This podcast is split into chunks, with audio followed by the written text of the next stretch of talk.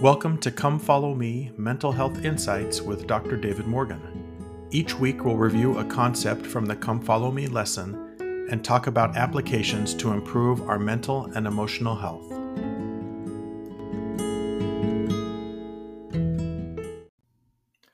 Hi, welcome to episode 6 of season 2. This week we are studying Matthew chapter 4 and Luke chapters 4 and 5. So during my reading this week, I had um, several different insights that I'd like to share. And I hope that you get insights as well for yourself as you study the scriptures.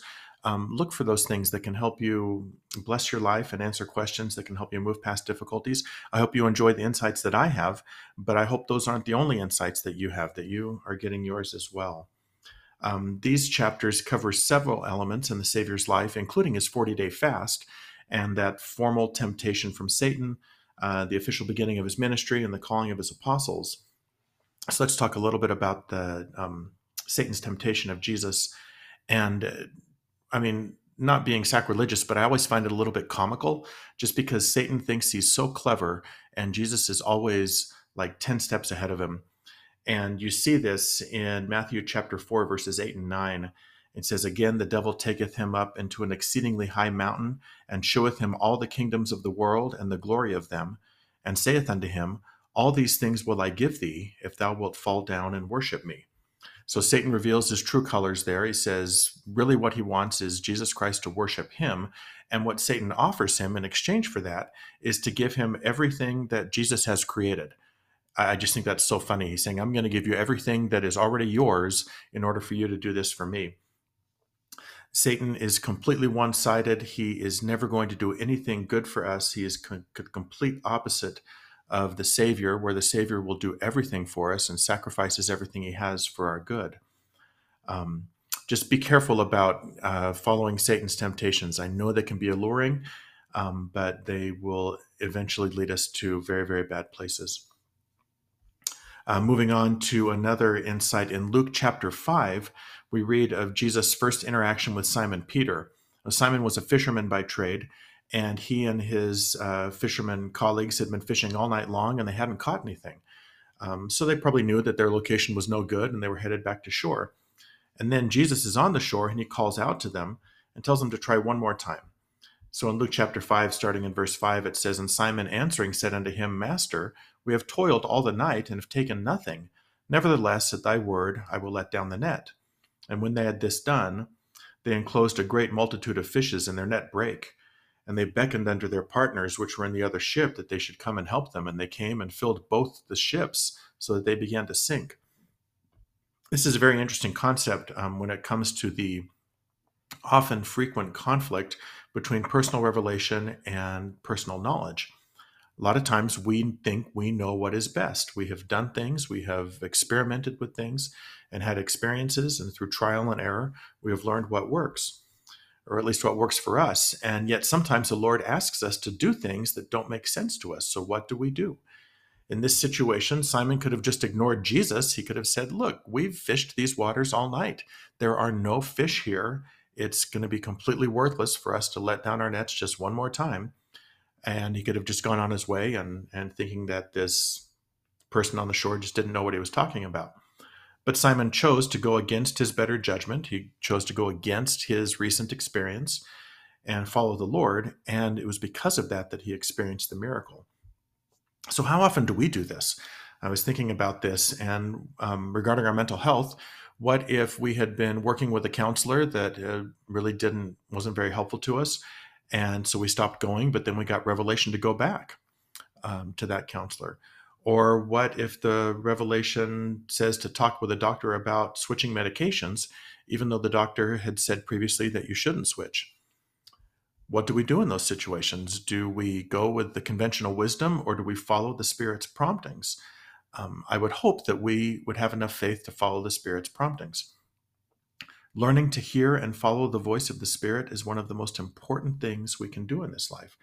And it's a lifelong process, but it's something that we should strive for every day and that we can hopefully get better at um, as time goes on through practice and obedience.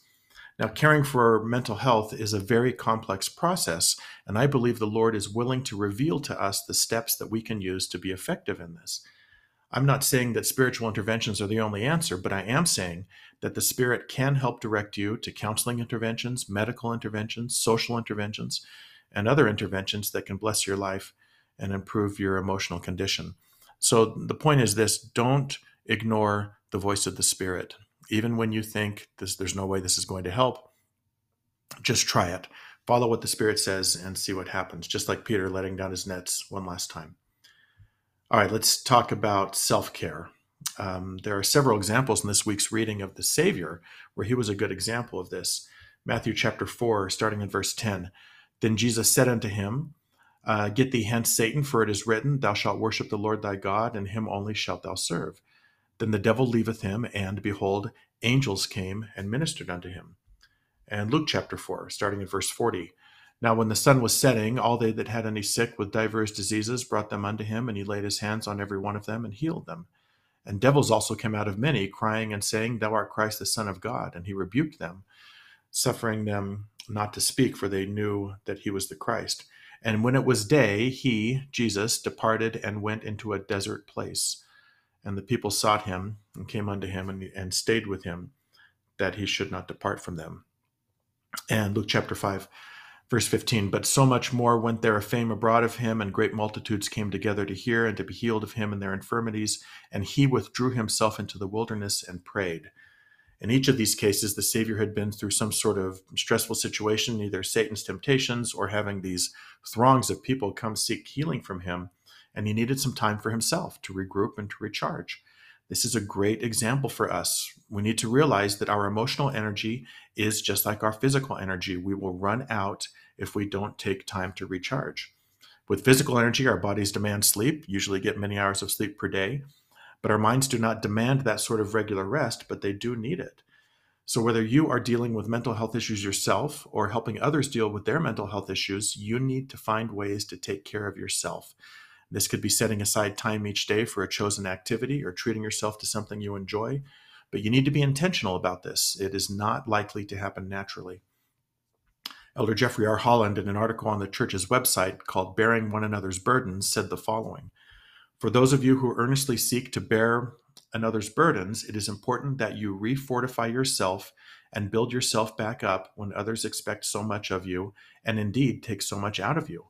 No one is so strong that he or she does not ever feel fatigued or frustrated or recognize the need to care for themselves. Jesus certainly expressed that fatigue, felt the drain on his strength. He gave and gave, but there was a cost attached to that, and he felt the effects of so many relying on him. When the woman with an issue of blood touched him in the crowd, he healed her, but he also noted that virtue had gone out of him.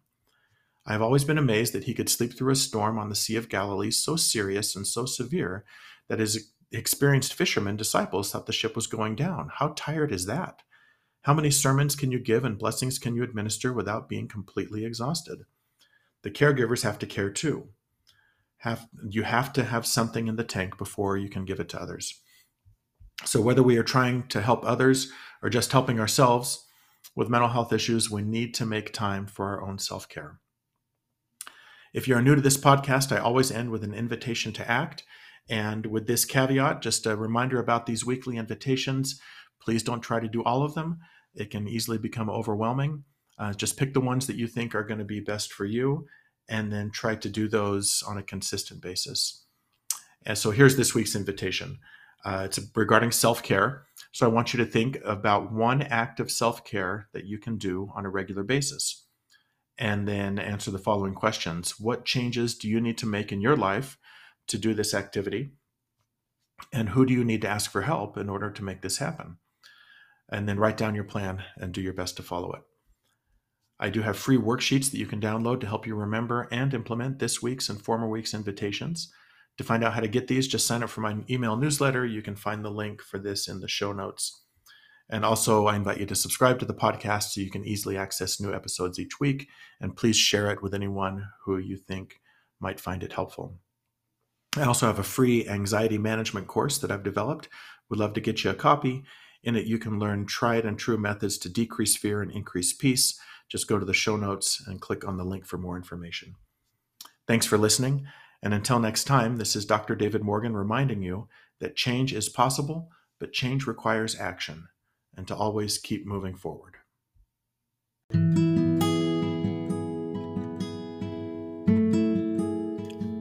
Thanks for listening. If you want to learn more, please visit Dr. Morgan's website at www.drdavidtmorgan.com.